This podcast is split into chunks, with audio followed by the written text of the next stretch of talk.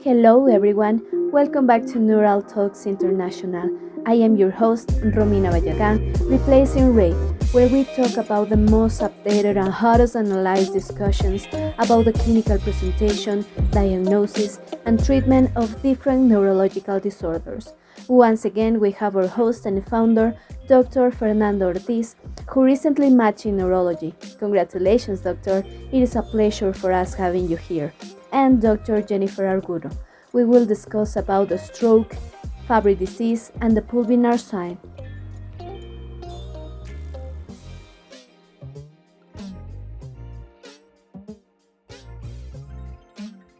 Hi, Dr. Argudo. How are you? Hello, Dr. Ortiz. I'm doing well. How are you? Very fine, very fine. I'm saying hello today from Grand Rapids. It's my first week here. What about you, doctor? Where are you located? I heard you recently matched. Congratulations to you, doctor. I hope you enjoy your stay there in Michigan. It's a it's a very beautiful city. I've been told so it is. Yes, I'm beyond surprised. It's actually the 10th city I have been in, I think it's my second favorite, you know?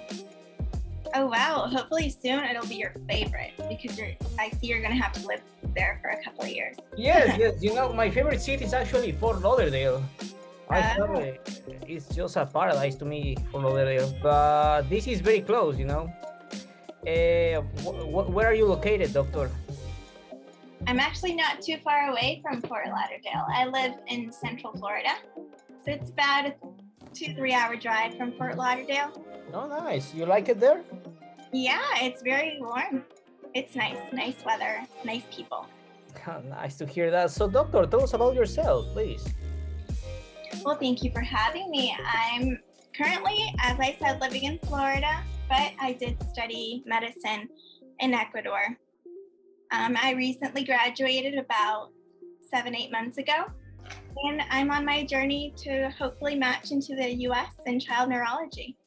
I currently have five um, research articles published. And yeah, so that, that's where I'm at right now.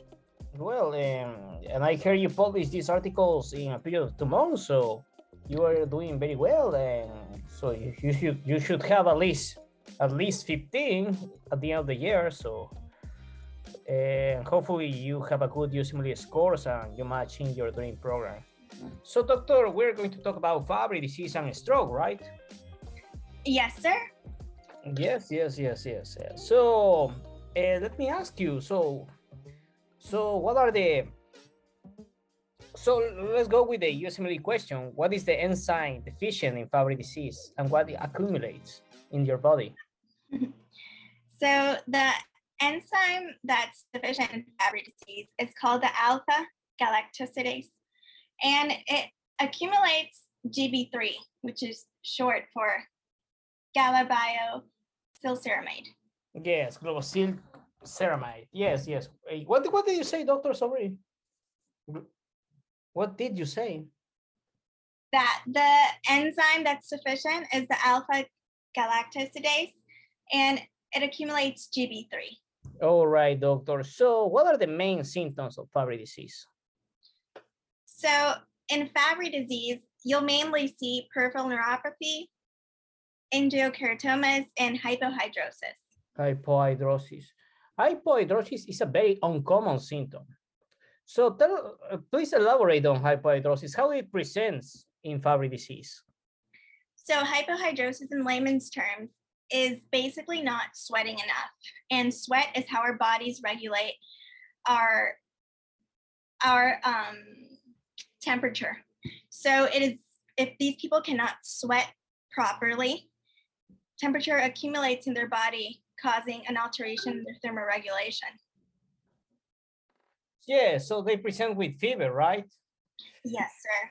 Yes. Uh, so Jennifer, um, uh, we forget to mention that Fabry disease is an X-linked disease, but it that doesn't mean that it only happens in men. It can also happen in women, but it's usually more severe in men. So Jennifer, what are the main complications of Fabry disease? You can see renal failure, you can see cardiovascular disease, cardiovascular disease usually shows up as MI or stroke, and renal failure. Um, it starts as albuminuria, proteinuria, that ultimately ends up in renal failure. So let's go with neuro because this is neuro talking international. So let- let's talk about stroke. So what is particular about a stroke in Fabry disease? So these strokes tend to affect the posterior cerebral circulation. That will involve the vertebral arteries that um, converge in the basilar artery and the posterior cerebral artery. Yes, and could you remind us what is the most famous branch of the vertebral artery? The PICA, of course. Of course, of course, and that's an important usually question because when you have a occlusion of the PICA, what syndrome do we have? You'll get Wallenberg syndrome, of course. Of course, or also called lateral medullary syndrome. Okay. If you are in a rotation, they prefer that name, lateral medullary syndrome, because it it shows better the anatomy. Okay, so what other characteristics you were saying this infant have? have? Yeah, you can also have vertebral basilar dolichoectasia. So that's basically um, tortuosities in the vertebral basilar artery. You can also have pulvinar sign. Uh, pulvinar is a nuclei in the thalamus that's ba- basically responsible of visual processing. Yes, yes. So it's the biggest one, and is the one that we use the least. Uh, we believe it's for visual orientation, but we don't know. Uh, we also have leukoariosis, right? So what is leukoariosis, doctor? Leukoariosis is an abnormal change in the white matter, usually near the lateral ventricles. Yes, uh, we see this on the FLAIR. That's important in that MRI sequence. So to recapitulate, you were saying, doctor, that strokes in Fabry disease are usually in the posterior circulation. We have vertebrobasilar dolichoectasias, meaning increased diameter of the basilar system. We can have the pulvinar sign, which is just an hyperintensity of the pulvinar. Uh, leukoariosis, is that correct? Yes, that is absolutely correct. So, can you tell us also if you compare a Fabry disease patient to a normal pe- person, how many times is the risk of having a stroke increase in those patients? And what is the main prevalence of strokes in Fabry disease? So, of course, I wrote this down because who can remember these numbers? yes, yes. So, a person with Fabry's disease compared to a person that does not have this disease is 12.2 times more likely um, to have a stroke. And the prevalence in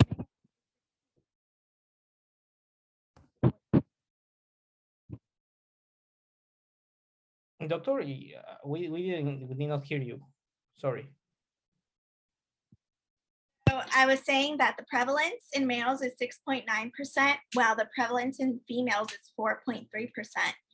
And a person with Fabry's disease is 12.2 times more likely to suffer from a stroke. Okay, okay, okay. And what is the pathophysiology of this, of this, of the strokes in Fabry disease? Why the, these patients have strokes? To twelve point two times. Well, why do they have 12 12.2 times higher risk of having a stroke? So in Fabry disease, there's going to be a prothrombotic state and endothelial dysfunction. And this endothelial dysfunction causes GB3 to proliferate in the smooth muscle and ultimately arteriosclerosis. Yes, um, we also have increase of the ROS radicals, right? Because of the uh, NF kappa beta, right? Yes, sir. That is yes, correct. Yes, yes, yes. So Jennifer, uh, to finalize, let me talk about the paper that we did about the pulvinar sign. So yeah, this pulvinar sign is very important, you know. So what happened, I was doing a rotation in the University of Illinois and the doctor told us this is a patient with Fabry disease and look, and, and, and look, Fernando, this is the pulvinar sign. And I asked the doctor, so what is the meaning, what it represents? And he told me, well, that's mainly unknown.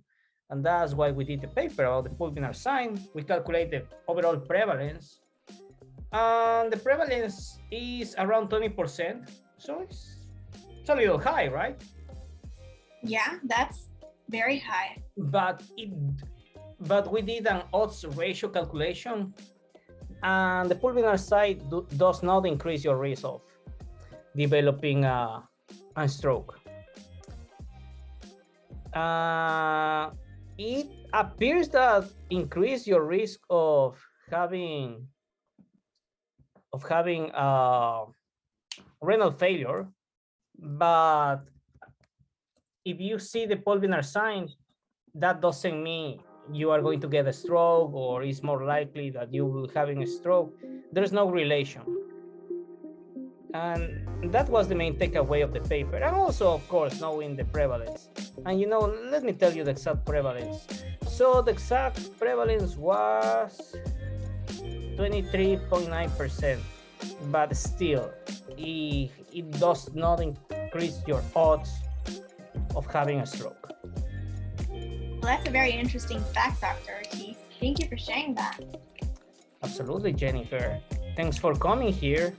Hopefully, we see you in another episode talking about another neuropediatric disease.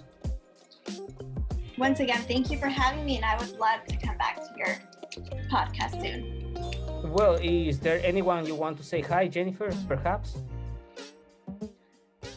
Of course, I would like to give a quick shout out to my friends that are also trying to pursue residency in Ecuador. So, hi, Anna and Alexa. I hope y'all are doing well.